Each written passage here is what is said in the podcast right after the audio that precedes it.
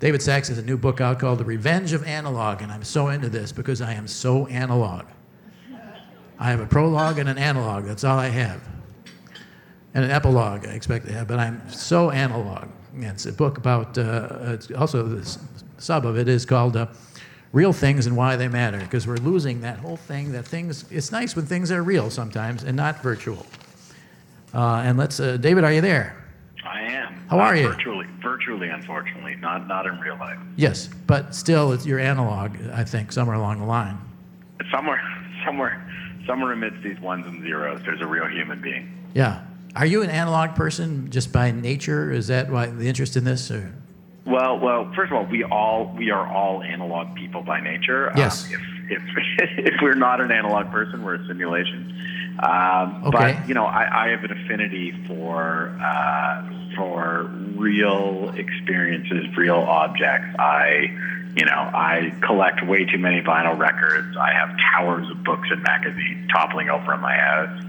And um, you know, if given the chance on a Saturday, I would I will turn my phone off for the entire day.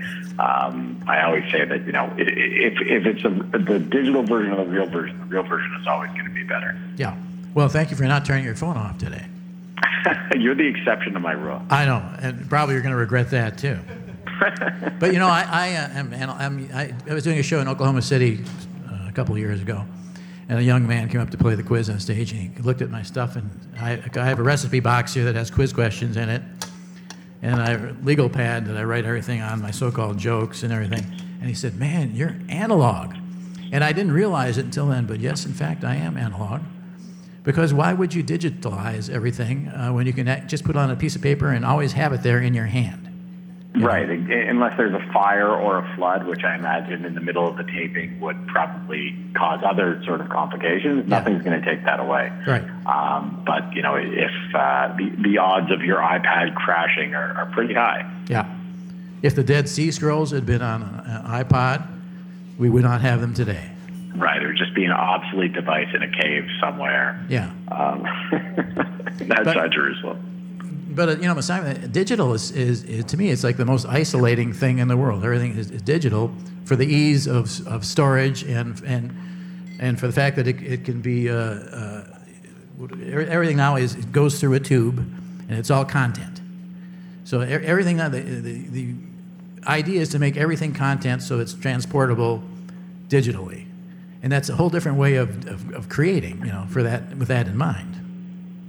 Yeah, I, I, think it you know the, the, it changes the nature of, of the final product uh, just by by virtue of, of the process that it imposes on it, um, which you know sounds very Marshall McLuhan, but the reality is that you know if you're limited in doing something by being able to replicate it physically or having to do let's say a live show in a live place onto radio, you know those restraints is actually what makes it great, right? That's what makes the show memorable because there's an audience, and you know that if you say something and you get it wrong, there's no redoing it, there's no takeover, there's no editing it after fixing it in post production. Um, that's what makes these things exciting. Yeah, and also in, in this, it's, it's sort of broadcasting versus narrowcasting. Right now, you're doing a product that's downloadable on a device, and so that's where the orientation is. It's not so much about an audience thing or uh, you know broadcasting. It's narrowcasting, really. Right. Good. I'm glad I was right about that. We can go on to something else now. I mean, so you went more or less went around the world and found various ways that analog is having its revenge now, uh, in, in virtually every field, from film to uh, uh, to schooling to, to everything. And, and like, and, let's let's talk about vinyl, for example. Uh, Well, vinyl uh, is yeah. the biggest thing right now. Yeah, um, it, it is, uh, you know, we had Record Store Day three weeks ago today. Uh, no, two weeks ago today, um, which was an international phenomenon. It, was the 10th year of it. You know, in the first year, they basically, a couple of record stores got together and said, let's have some sort of celebration to get some press to write something about us other than the fact that we're all dying. Um, and people showed up and people started buying records again. And, and every year since then, the vinyl industry has grown by double digits and posts record numbers year over year. You know, this year for Record Store Day, there were thousands of record stores around the world most of whom hadn't even existed 10 years before. Um, and there were lineups going around the corner uh, in many of these storage cities. I don't know what the one is in Madison. I, I, I know there's a couple there. Um, uh, you know, and people were lining up to buy records and not just dusty old you know, Boston, that, that first Boston album that's in, that's in every uh, dollar bin besides the Neil Diamond, Jonathan Livingston Seagull, but, you know, $20 for a re-release of, of a Pearl Jam record or, um, or, you know, a, a new, a new, a newly pressed, um, album from Adele or, uh, you know, uh, Kanye West. Uh, so, so the market is, just keeps growing beyond the expectations of everyone in the music business who assumed it was you know, done, buried, and uh, and dusted. Yeah. You know, I was thinking the other day when when someone was saying something that reminded me of uh, a broken record. You know, we used to say it sounds like a broken record. The record would skip, and you hear the same thing over, over and over and over again. But now you say it to someone now, they don't get it. We don't have records that are that skip, and that's right. an important loss for our culture, I think, because we have no way of describing oh, wow. that give it a few years. The, the the new ones will will endure their damage. Enough enough people's toddlers will get a hold of their turntables, and uh, that's how you get those scratches. Yeah, well, like Jack White, for an he's in Nashville now. Uh, you know. Uh, and he started a, a, record company of his own, and now all his music is on uh, vinyl, and he's a big proponent yeah. of it. And, and you know, it, it began, uh, you know, close to a decade ago when you know the, the music at the record labels just weren't pressing. He they he got back the uh, record pressing rights for the White Stripes and, and his music. They, the, uh, the record companies were like, "Oh, you want this stuff? Sure, go ahead, do what you can with it." And they started pressing records and selling them, and, and now you know Third Man Records, his company, just uh, a couple uh, months ago opened up their own record pressing plant in Detroit, where where Jack's from, um, and they're starting to you know really invest in in not only selling vinyl records but making it. Um, so there's you know beyond the cool factor, there's a real business here, which is now worth you know hundreds of millions of dollars a year. It's still it's still a pittance compared to overall music, and and no one can argue. I mean, pretty much sampling now is at a point where does it sound any worse than a vinyl recording? The thing is, uh, you know, I always say sound is sound is almost irrelevant. It's so highly subjective, right? I can listen to a really high quality digital recording on a very nice, expensive stereo, and um, and that will sound better than you know that, that scratchier old record on a on an inexpensive turntable. But for me, one of them is more fun, and it has nothing to do with you know the, the audible quality of what's coming out of the speakers so much as the, the total physical experience. Yeah. But sampling will never actually reproduce the entire wave, right? I mean, it's a sample of a wave.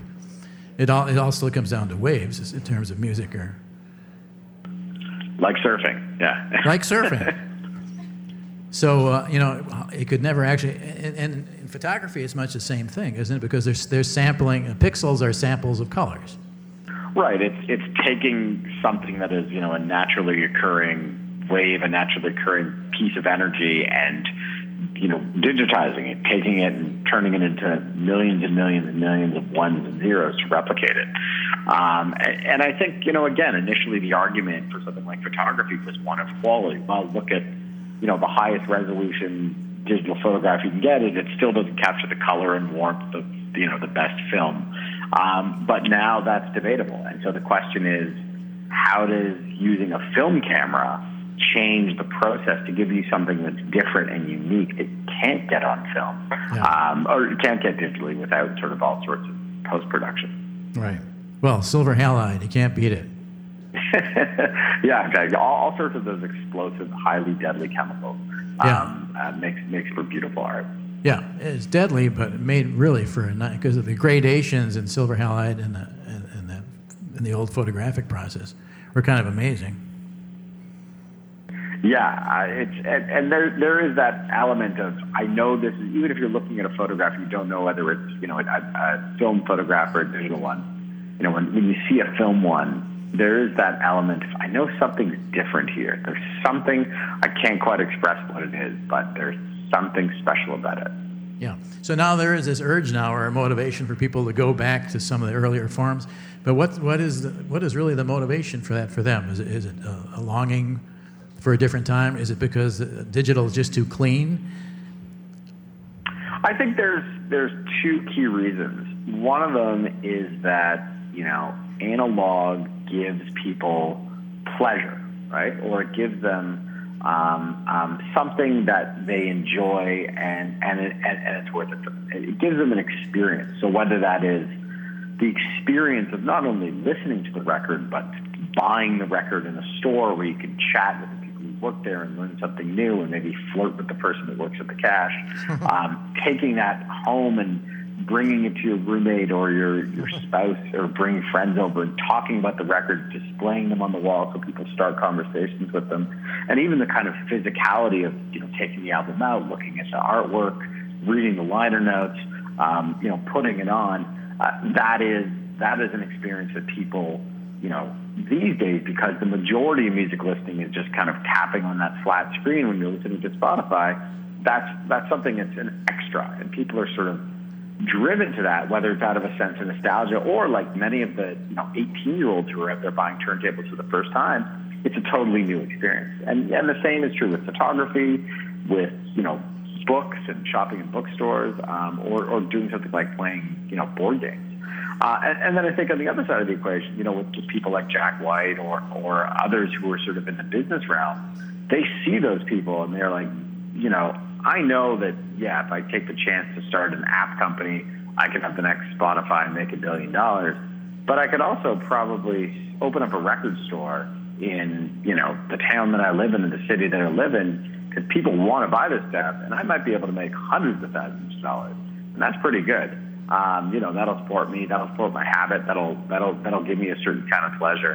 Um, uh, and so, you know, others coming at it because it, is a tool, right? Analog is a way to make money. It's a way to be productive or to create something in a different way. So, you know, a graphic designer can only use all the tools out there, you know, Photoshop and Adobe Illustrator and so on. Um, but then they go back to the paper and pen because they find it liberating in a way that's very different from, you know, even the best software. Yeah. Uh, and, and so I think it's, it's that it gives people pleasure, but it also gives them you know, a, a sense of purpose and, and a tool for, you know, creativity and, and productivity.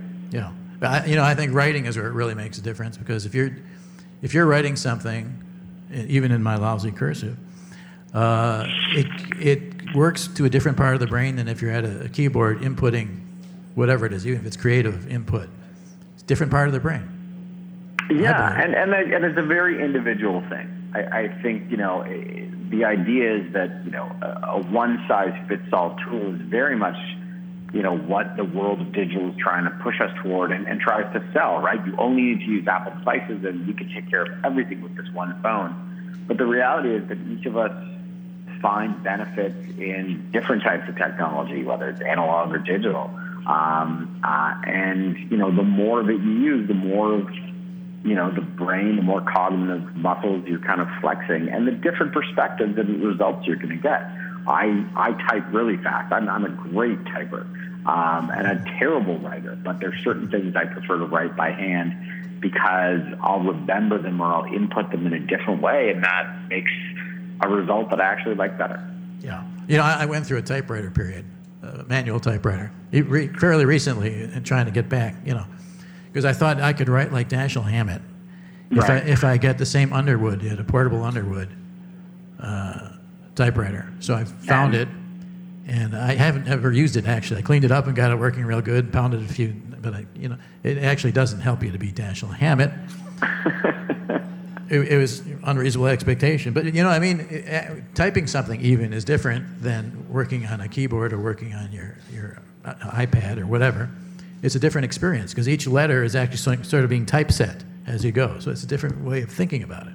Right. There's no delete button. You can't. Yeah, you know, that too. Can autocorrect. Yeah. Um, There's whiteout. Just sort of plow, plow. Exactly. Yeah. You know, I always think about nuns and their beautiful cursive handwriting as being the they, they, they're the ones holding on to this technology of cursive handwriting, which is kind of important because it's sort of it's like a calligraphy for one thing and secondly, it, I, I, really do. If you're making those letters and writing them down, whatever you're writing about, I don't know what the nuns are writing about in their journals. I don't. I don't God. Not, I'm guessing God. No, could be. Could be.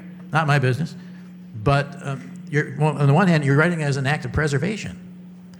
You know, this is something that you want to maybe other people to see sometime in the future, whatever. You know, and if you're a nun, it could be pretty heavy duty stuff, but you know, that's when we do this journal, like this whole moleskin thing now. I mean, it's about you know, there's there's something that you're writing that you want to last. You don't want it to be up somewhere in a cloud somewhere, then you'll never see it again, and then it'll go away. It's just a, like a vapor or something.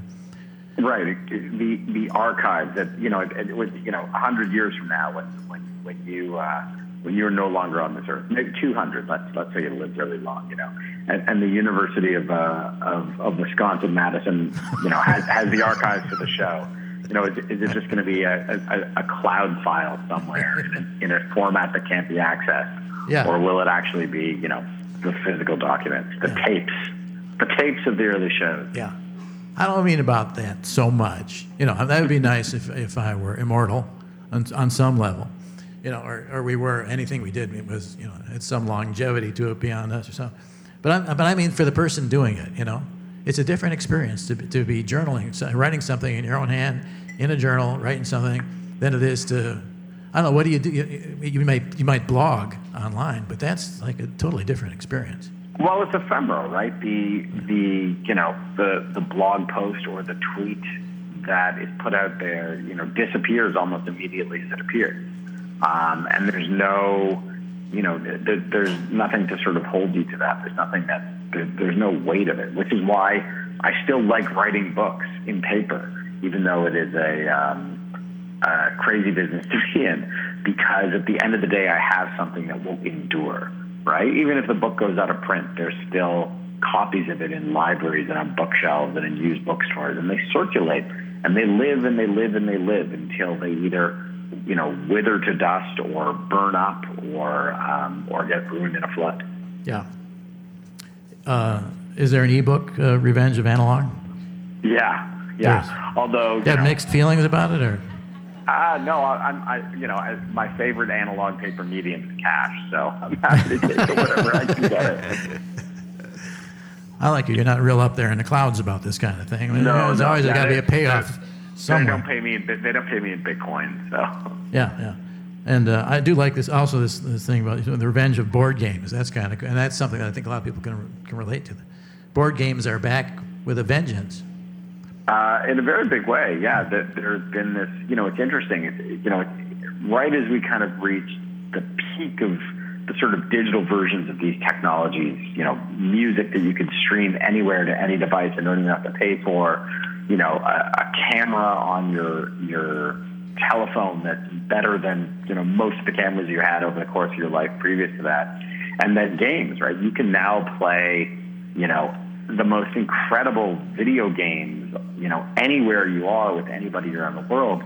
And right as that's happened, all of a sudden there's this concurrent boom in, you know, cardboard games, uh, board games, tabletop games, with not just, you know, new versions of Scrabble and Monopoly, but all sorts of new, interesting, independent games, innovative games, games for every type of player and on every type of theme. Uh, and, and I think that's because, you know, yes, you can, you know, shoot more asteroids or, or conquer more armies or, you know, uh, fling more birds at pigs uh, in all sorts of cool, graphically interesting ways on a phone. But at the end of the day, you're just, you know, pushing your finger around the screen or sma- slapping buttons with your thumb. Um, the beauty of, you know, a board game is that you're sitting in front of people and having a real social interaction. Right. You're building friendships you're you're cementing relationships. You're you're doing everything that's so much more important than what the characters or the pieces are doing on the board. Yeah, and, and I know you actually traveled around the world to find examples of people who are kind of in the forefront of these things. As far as the board games, where where did you go for that?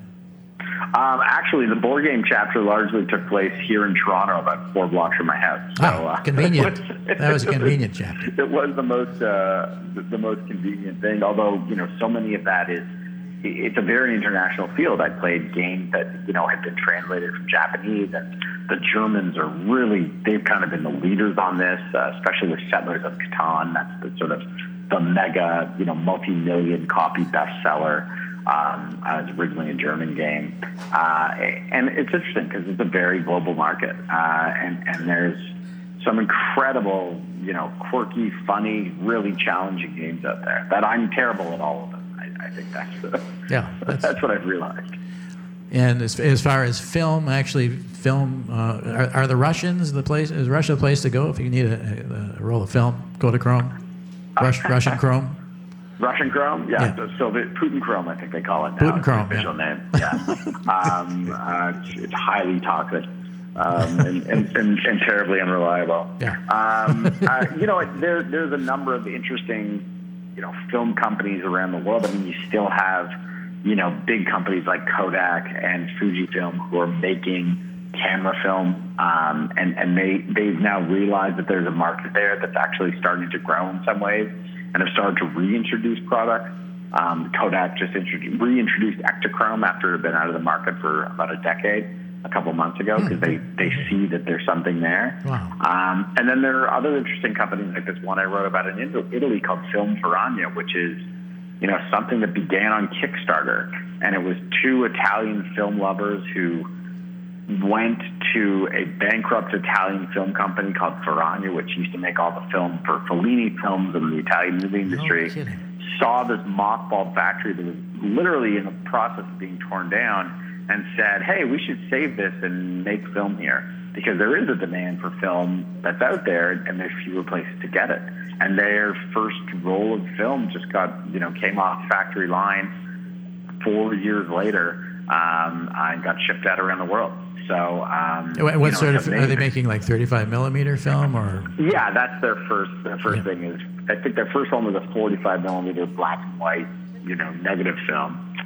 Uh, and then they, they'll they're going to introduce color film, which is a lot more complex to make um, and then other sorts of formats as well. Yeah, so interesting because it, it, changes the whole game of, of filmmaking. new parameters and new uh, opportunities and new uh, pitfalls. I think. Yeah, yeah. shooting on film. I, I, I, I, watch black and white films all the time on the movie channel, and uh, I'm amazed at the photography. You know, it's so gorgeous, and you look at you know just what things are in focus, what things aren't, and the, and yeah. the disappearing. You know uh, in the third man, in the last scene, the third man, she's walking on this long avenue of trees, and, and she walks past Joseph Cotten. I think that shot is just, just kills me, you know. And, well, it's so, and that's so film. It's filmic. Yeah, know? You have to be deliberate with it, right? Every yeah. time you, you you turn on the camera, there's just dollars rolling through it, um, and and you really have to know your stuff, which is why you know, a lot of filmmakers, including young filmmakers, are kind of gravitating to film. I have a friend who runs uh, one of the biggest independent film labs here in Toronto. Hmm. Uh, it's one of the biggest ones in North America. It's called Lift, and. Hmm. you know he has people from all around the world coming there to use their cameras to to learn how to shoot on film, to edit on film, and and you know he says the demand is growing most in the youngest segment of kind of the experimental and art film market because people want, you know, they've learned on digital and now they want to do something that has consequences, that challenges them yeah. in a way. Um, that digital, you know, is, is, very easy, and that's the great thing about it. But in many ways, you know, it, it, that, that easiness can be kind of like, yeah, exactly, too easy. It's a funny story about that Polaroid film that you mentioned in there, that it, how that was made available again, because Polaroid went out of business, started, stopped making it. But then how, how, how did it get back in? Well, it, it was. I mean, it, there was a man uh, named Florian Kaps based in Austria, uh, Vienna. He had been selling kind of expired Polaroid film. The last bit of it is Polaroid was winding down its operations, going through its second bankruptcy. And they finally invited him as someone who had become the sort of biggest reseller and distributor of, of Polaroid stock in the market. They invited him to the closing of the last Polaroid plant in the world in the Netherlands. And as he was there, he realized, you know, once this plant closed, he was kind of out of business. I mean, there would be enough film in the market for, you know, two years and then it'd be gone. And there are 200 million plus Polaroid cameras out there in the market. he said, he spoke to one of the people there and he's like, you know, what if we could continue and keep this plant alive and make it? And they kind of scrounged up some money and, and, and, and managed to pull it off And it was this tremendous undertaking where it took them, you know, two years to reverse engineer one of the most complicated industrial products in the history of mankind mm-hmm. um, at a fraction of the cost with, you know, a dozen people instead of the thousands that had once worked for the company. Uh, and, and, when they did, you know, the product barely worked. It, it cost three times as much. You got fewer pictures, um, and you were lucky if they developed at all. And yet, sales grew and grew and grew and have continued to grow, even as the product, of course, gotten better. Uh, and it just goes to show that, you know, in in in a market that people think is dead and finished, that there is always opportunity for for growth because the more something is limited, in some ways, the greater demand there there is for it. Yeah, but uh, outside of these little uh, applications, uh, and they're not so little anymore; they're they're pretty big. But I mean, don't you feel like eventually digital or whatever follows digital, multi-digital or more digital, or will will kill off analog uh, entirely, wouldn't you think? Because eventually we'll be in a, in a virtual reality, which will be all digital. Well, I, I think we're in, you know, we're already living kind of a post-digital world, right? Ah. Um, whereas, you know, look, the the reality is today, if you want to take a photo or listen to, you know, uh, music or or write something, the default uh, version of that is going to be a digital one, and and that's it's been that way for some time. And, and so, you know, the growth of all these things is is happening kind of in concert with that, and, and it goes to show that you know, even as digital grows, the demand for analog is actually only going to increase. Um, and so, the more digital things get, the more we'll sort of value and and be willing to sort of find a place for um, analog goods and ideas in in the world we live in. Well, we'll end on that optimistic note then. Uh, I want to thank you so much, David. It's been a pleasure thank talking you, with Michael. you. Revenge yeah. of Analog, Real Things and Why They Matter.